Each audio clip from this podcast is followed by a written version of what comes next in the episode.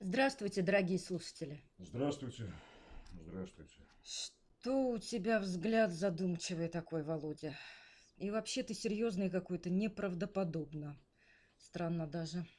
Да не знаю, слушай, вот иногда простые вещи забываешь или понимать перестаешь в голову. Как что-нибудь войдет переклин какой-то. У всех такое бывает. В чем вопрос-то?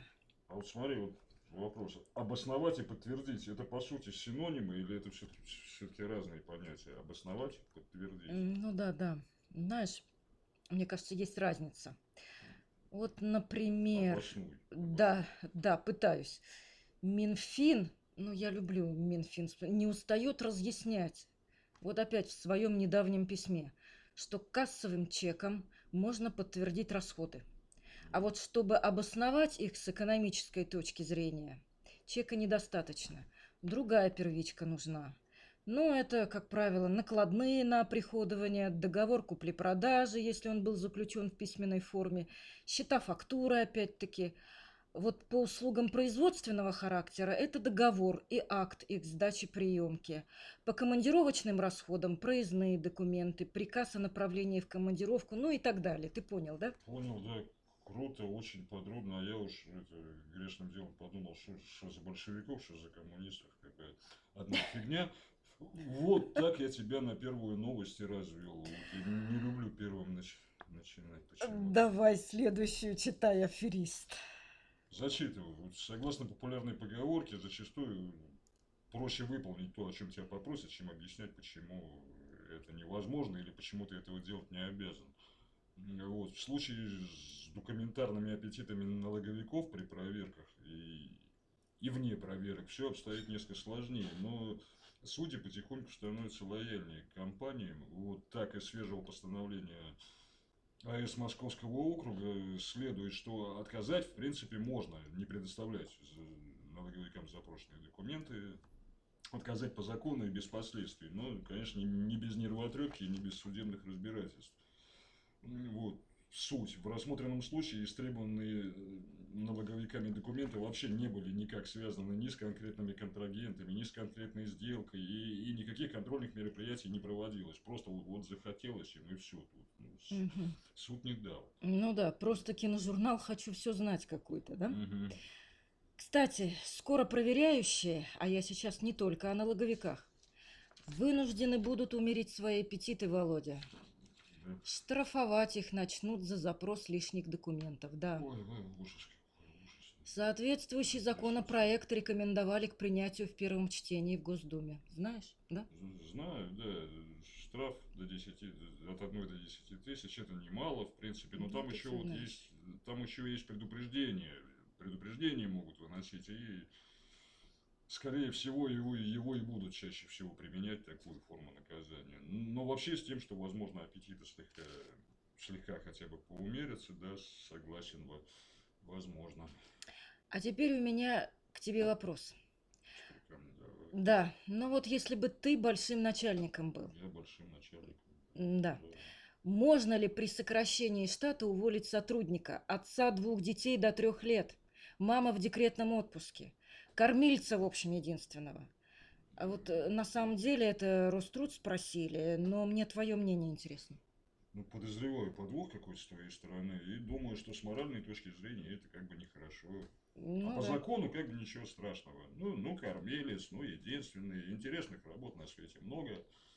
Да и говорят же вот чиновники, что чтобы легче пенсионную реформу пережить и другие неприятности, надо просто есть, есть поменьше. Недавно вот, не, не буду говорить, кто все сейчас его, все сейчас его цитируют, буквально вчера такое заявил. Заявил, да. Ход твоих мыслей просто копирует ход мыслей экспертов Роструда. Да. Да, примерно так они и ответили. Так, о чем бы еще тебя спросить? А вот ты знаешь о том, что правила списания безнадежной налоговой недоимки и задолженности по пеням, штрафам и процентам изменились? О, давно? Так и знала, что не знаешь. Э, прости за каламбур. С 5 мая. Вот так бы и уволила тебя по сокращению. Доброе ты. Зато я знаю, что если я буду следовать разъяснениям Минфина, данным не лично мне, а совсем другим людям, третьим лицам и их неопределенному кругу, то штрафа, штрафа не будет. Не за что тогда меня штрафовать. Мне об этом суд сказал. Он и тебе скажет, я тебе номер постановления потом на ушко шепну. Да, век не забуду, Володя, доброты твоей. Но мне- Помогать ближнему моя святая обязанность. Да, скорее всего. Но мне и всем нашим слушателям Минфин наконец разъяснил, что если закон предписывает заплатить налог, скажем, до 30 апреля, то даже если формулировки включительно в этой норме нет, все равно крайним сроком будет именно 30 апреля, а не 29. А, Минфин я разъяснил. Я это и раньше знал. Причем из судебной практики, на которую как раз в Минфине и ссылаются. Кстати, сами налоговики в том судебном деле ссылались, не поверишь, на, на словарь Ожегова, из которого они сделали прям противоположные выводы. Лингвистика, блин. Ну хорошо, еще приятная новость для бухгалтеров. Для них ответственность смягчили. Да ты что? Да, их теперь за чужие ошибки наказывать не будут. Ну, ну не да, Прям не плачь. особенно- да. прям они особенные какие-то. Мгм. будут, а их, не- а их нет. Смотри, например, если первичные документы с искажениями составлены другими работниками, или если первичка пропала по вине третьих лиц. Законопроект в трех чтениях уже принят, так что Мгм. не, Здорово, здорово. не смейся. Я рад. А у меня вот еще неприятная новость для бу- бухгалтеров. У них как бы сейчас мало работает, ну, так законодатели считают. Так скоро Мгм. им зарплатных обязанностей еще навесят. Даже если в О, как. компании, даже если в компании зарплатный проект и все как бы с одним банком все завязано, отказать каким-нибудь сотрудникам в просьбе переводить деньги в другой банк станет, ну, совсем-совсем нельзя. Ни под каким видом. То есть, вроде как и сейчас нельзя, но вот будет прям вот совсем нельзя, строго будут наказывать и все. И бухгалтерии придется формировать отдельные платежные документы по каждому такому отщепенцу, не побоюсь этого слова. Мгм. Ну, правда, в первом чтении пока зарплатное рабство отменили. Ну, и второе, наверное, за горами. Ну, скорее всего, да. А вот у меня гвоздь программы. Господи, ну, Готовься. да. Я Пред- уже знаю, о чем ты. Ну, давай. Знаешь, да? Да, Предприниматели, которые работают без наемного персонала, смогут не применять ККТ до 1 июля 2021 года. Законопроект принят Госдумой в третьем окончательном чтении. Бурные, продолжительные. Да. Да, товарищи. Аплодисменты, аплодисменты. Касса не понадобится им ни при выполнении работ, ни при оказании услуг, ни при реализации товаров собственного производства. А вот перепродажа товаров под отсрочку не попадает. Придется обонлайниваться. Вот никак они без дегтя в меду не, не, не обойдутся. Никак. Да, это действительно гвоздь.